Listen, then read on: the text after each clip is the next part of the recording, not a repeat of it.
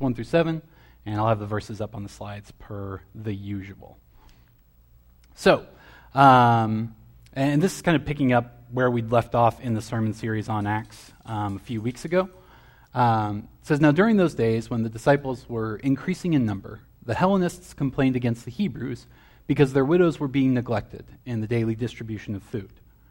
And the twelve called together the whole community of the disciples and said, It is not right that we should neglect the word of God in order to wait on tables. Therefore, friends, select from among yourselves seven men of good standing, full of the Spirit and of wisdom, whom we, whom we may appoint to this task, while we, for our part, devote ourselves to prayer and to serving the word. And what they said pleased the whole community. And they chose Stephen, a man full of faith and the Holy Spirit, together with Philip, Prochorus, Nicanor, Timon, Parmenas, and Nicholas, a proselyte of Antioch. They had these men stand before the apostles who prayed and laid their hands on them. And the word of God continued to spread. The number of the disciples greatly increased in Jerusalem, and a great many of the priests became obedient to the faith. Um, if you join me in prayer, real quick. God, I just pray that um, the words you have for the people here today um, and the people listening later online, pray that those words would come through and um, just whatever I've brought would just be taking a back seat to that. Amen. So, uh, when I was reading this passage to um, prepare for the sermon, the big thing that jumped out at me was oh, the church is finally getting big enough that it has organizational problems, right? Uh, and I think this is especially noteworthy if you cast your mind back to a few weeks and a few chapters ago. I mean, big, like, miraculous stuff has happened in this community. Um, and, and not just like people being healed and stuff, but even, I wouldn't call them miracles, but like these social things of people sharing their property with one another. Um, and not only that, but there's sort of this like the, the literal fear of God is on these people because someone got struck down dead for being just like kind of dishonest. Even with all that, that was not enough to prevent this kind of institutional angst. And uh, something else I noticed is that the unfairness that they were grumbling about fell along a cultural divide. Now, I, th- I think it's important to point out that everybody in this community, or at least the vast majority of these new Christians, are all still Jewish at this point. They all have the same religious background and the same ethnicity, and yet it says the Hellenists complained against the Hebrews. Well, what does that mean? Well, the Hebrews are probably Jewish people who had lived in Judea, so either Jerusalem itself or the surrounding area all their lives. Um, Hellenist, the Hellenist Jews are people who um, quite likely either were living abroad in the Roman Empire or had been very influenced by Greek and Roman culture and maybe adopted some things. Maybe the more educated among them are reading their Aristotle and that kind of stuff. So, this is, I mean, it's kind of a fine cultural distinction. And yet, even that difference is enough that it made neglecting a set of people really, really easy even that very small cultural difference. And I think these sort of problems are very common. Um, people want things to be fair, and things won't be fair by default. Somebody has to kind of be intentional about making sure that happens. And, in churches and secular organizations alike, it's usually the leaders who get called on to fix it. Like when people find unfairness, it's, it's pretty rare that people just like, oh, uh, you know, let's work this out among ourselves. They go to leadership and they say, hey, this is unfair. You need, you need to fix this, leader person. And because these problems are, are ones we're so likely to encounter, uh, I want to take kind of a hard look at the actions of the 12 apostles today and ask did they really do the right thing? Are they actually a model for us in how we should deal with problems in the church, especially organizational problems like unfairness. I want to take the view of a, a skeptical old Hellenistic widow, right, who maybe has heard what the apostle said. You know, it's not right for us to leave the word of God that we may wait tables. And she says, okay, Pete. Okay, John. Jesus could take bread and fish and feed 5,000 people, but you, You can't be bothered. Our Lord and Savior, our Messiah, who you've been telling us about, could do this, but you can't be bothered. Okay, I see how it is. And when Luke writes that what the apostles said pleased the whole community, we might be inclined to ask is he, is he maybe just glossing over some of, maybe there was some like continued grumblings or some just begrudging assent, like, ah, fine, whatever, good enough. And I think that's a good question uh, that, that she, to, to think back about the feeding the 5,000. Why doesn't a miracle, why, why isn't there a miracle for this, right? Why doesn't God just step in, maybe strike the people responsible for the oversight with leprosy for a little while? Just not forever, just to straighten them out a little bit, and, and then maybe miraculously provide food, right? I mean, that's, that's within bounds of a biblical story. And indeed, if, if Luke was willing to play fast and loose with the facts and write a little propaganda, that would have made a better story, right? I mean, there's, there's special effects, there's drama, there's action. Instead, we get a business meeting. Like, this is kind of, kind of boring. Um, and I, I think there's actually really good reason why the, the community of disciples would have been pleased by this answer. And one of those reasons actually connects back to the fact that they had this shared Jewish heritage. They had a lot of stories in uh, the Hebrew Bible about these kinds of leadership struggles. Uh, I'm going to read one from Numbers chapter 11. So, context Moses and the people of Israel have escaped e- Egypt. Moses is leading them into the promised land through the desert. And it's the ancient desert, and it sucks. And there's no food, so God provides manna for them to eat. Uh, and then this happens. The rabble with them began to crave other food. And again, the Israelites started wailing and said, If only we had meat to eat. We remember the fish we ate in Egypt, also known as the land of slavery, at no cost. Also the cucumbers, melons, leeks, onions, and garlic. But now we have lost our appetite. We never see anything but this manna. Um, and then uh, a few verses down, Moses picks up the story. Moses heard the people of every family wailing at the entrance to their tents. The Lord became exceedingly angry, and Moses was troubled. And Moses, not to be outdone, starts to complain himself. He says, He asked the Lord, Why have you brought this trouble on your servant? What have I done to displease you that you put the burden of all these people on me?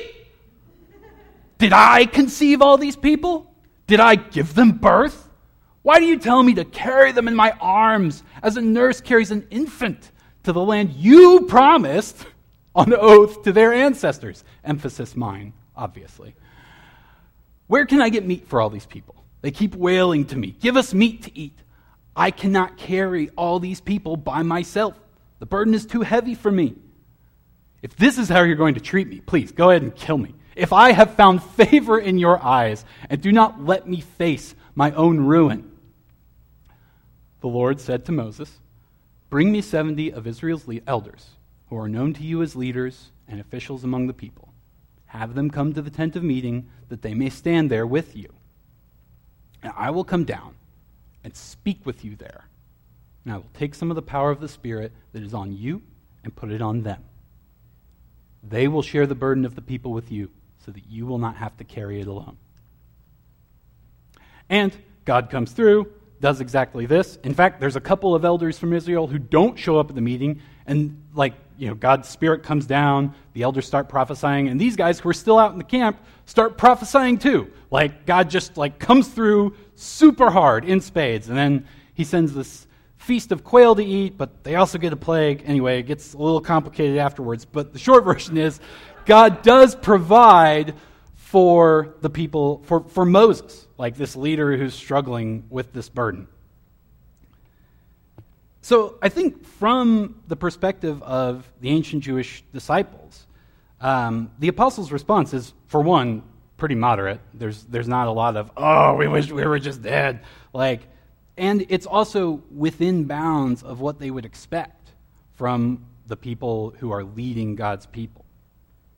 And they know that they, they know because of this story that things can't all rest on one person or 12 people for a growing community. They understand that long term that's not sustainable.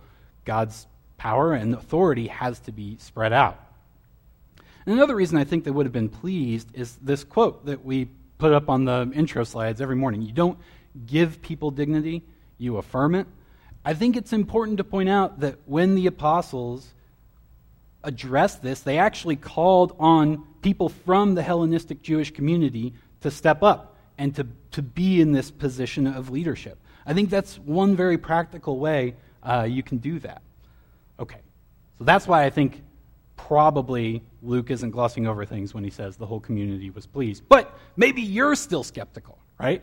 Maybe you're still not buying it. You're like, yeah, I, I think I think the apostles were really just setting themselves up for a cush job while somebody else did the hard work. And so I want to enter into that question um, with this ancient skeptical tool. It's a two word question Who benefits? Right?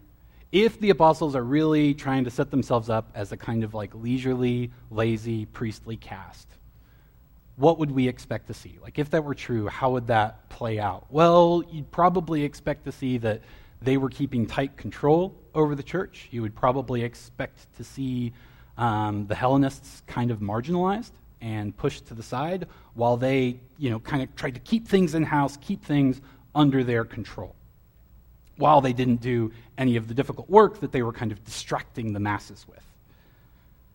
But what actually happened? Well, of these seven deacons, um, we have big stories in the Bible of two of them. Uh, first, there's Philip. Oh, not that Philip. That's Philip the apostle. He's one of the twelve, not him. Not that Philip either. Nope. Still not that Philip. This guy. There's a lot of Philips. Philip the evangelist. Um, so he's one of these seven people, and he actually gets more screen time in the book of Acts than Philip the apostle. In fact, Philip the apostle didn't even get named in that passage. He's just one of the twelve, right? So Philip is the first recorded apostle who goes back to Samaria, that place where Jesus famously ministered to the woman at the well in John. Philip's the first apostle we have on record as going back there and fulfilling that part of the Great Commission that says, You'll be witnesses to me in Judea and Samaria. Oh, and the ends of the earth. This picture here where he's baptizing the Ethiopian eunuch. Like, Philip's kind of on the cutting edge of evangelizing the world. Now, some of these other, uh, five of these fellows we don't get a lot of stories about in the Bible uh, Prochorus, Nicanor, Timon, uh, Parmenas, Nicholas. Um, ancient Christian traditions do have some stories about them. Uh, Nicanor was probably martyred, though it's a little unclear where. There's conflicting accounts. Um, Nicholas, it mentions, is a proselyte from Antioch, which is interesting because that means he was a Gentile who converted to Judaism, and now he's converted to the Christian way as part of a spiritual journey.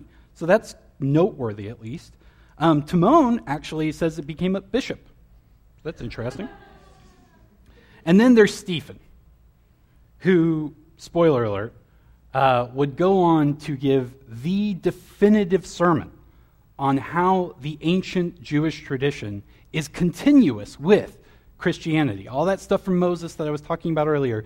Stephen's the one who really, in the book of Acts, gets like the long, ranty sermon where he connects the dots from, you know, God creating world to the resurrection of the Messiah. And additionally, his story and his martyrdom, Stephen becomes the first person to die for the Christian faith.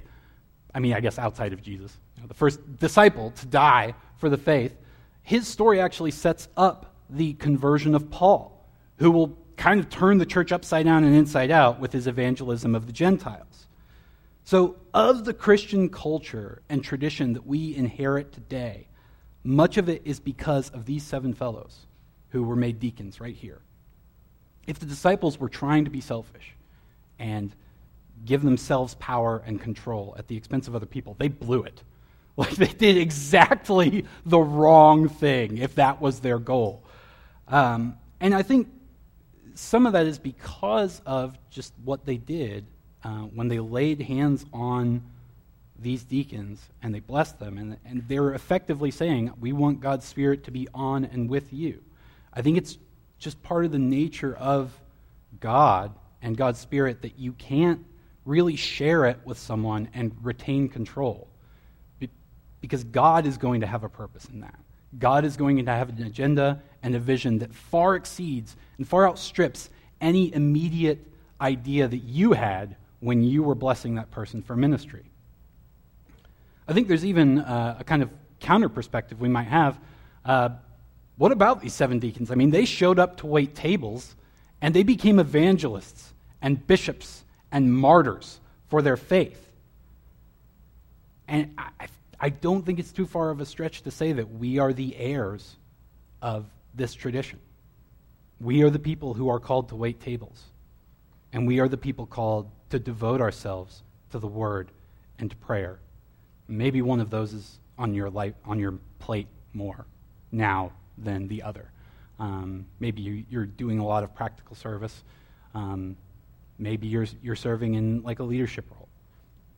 But I think God's model is to make that when you're doing that and when you're serving in one capacity, that makes space for somebody else to come along and do the thing you're not doing. And I don't think I have to look far in this church uh, to see people doing this. I mean, we say this a lot, but this is not a church that really needs to be told that the church runs on volunteers. Um, people here serve, and they serve hard, and they serve a lot. Um, I mean, a very like personal, concrete example for me is just uh, the people who help count the offering, um, Ryan and Renee, and the people who get it out the door and to the bank, Anthony and Lacey. Um, I could not do this thing I'm doing today if that was just me doing that. like, if I was doing that every Sunday, I would not be preparing sermons. And because we have this loving community, I happen to know that you know, some of you kind of like it when I preach, which is nice. Thanks. It makes me feel really good. But I, I can't do that without at least four other people running interference on this other job that needs to get done if there's going to be a space for me to come do this. I also don't think we have to look far to see people in our church who, who need the kind of support that the apostles asked for here. I mean, I, I think I can say this without it being a backhanded compliment. As, as pastors go, we got a workhorse right? like, we, we got somebody who is constantly, I could say this because he's not in the room, so I'm not going to embarrass him, but like, we got somebody who is, I think, very diligent about taking care of stuff, um, doing the kind of humble work, the kind of chores of the church. Um, but I also think it's fair to say that, like, Josh could probably benefit from people stepping in taking some of that stuff off his plate. So, if you're wondering how to do that, um, or e- even if I think even if you're a person who's already serving, uh, I'm not trying to lay a burden so much as just to say, hey, there's this opportunity. Um, the first one is um, the this Wednesday uh, on Wednesday night for the next few weeks. There's going to be a meeting at the church called Be the Vineyard. Starts at 6 p.m this meeting is meant to be this kind of like deputizing event, right? I think this is going to be one of the ways that uh, Josh is going to try to raise people up, make sure they have the opportunities to serve in their gifts within the church. So come to that. That's a thing you can do. Um, another thing is when you have grumblings um, because things aren't being run well, and you're gonna, because there's to be times when things aren't being run well. Um, the, the typical advice I think um, for people to give from leadership is just like, just keep it to yourself, right? Suck it up and deal with it. But I, I don't think that's the right answer. I think that what the Hellenists did in this scenario where they said, hey, we have a problem, like, widows are getting overlooked, this isn't okay, we need to fix it. Like, I think that's good, and I think people should do that. Just be ready, particularly if, like, there's a group of people who have a grievance and you feel like they're kind of pushing you forward to talk about it, just be ready to be called to serve because odds are good. Um, that's, that's kind of you know, the community trying to work out its problem, and you may be the best person equipped because you're inside of it. Um, the last piece of advice, and I think this applies equally well to people in leadership um, check your blind spots. Uh, if you're if you're in a leadership position, it's easy to miss when this kind of injustice is happening under your nose. Um, I think it's just kind of human nature that when you live in different neighborhoods or you send your kids to different schools, or you speak a different language, even people who live very close with you, go to the same church as you, it's the easiest thing in the world to leave them out when you should be including them in the life of the church. So, that's the practical application point. Um, at this point, um, the, the band is going to come and play one last song. Um, if any of this is like setting your heart on fire, if, if you're hearing this and you're like, oh, I really think that was for me, uh, and you want prayer about that, just come up. Uh, we'd love to pray for you. Um, if there's anything else that God has laid on your heart, uh, God does way more stuff on a Sunday. Oh, and the baskets. I never ever called for the baskets. I like publicly thanked you, and then I was like, oh yeah, offering. Anyway, that was supposed to happen a long time ago, but Renee's on it. So, um, if uh, if this is uh, you know your church home, give as as God has called you. Um, yeah. So thanks. If you'll help Renee get the baskets passed around, and then let's stand and worship God.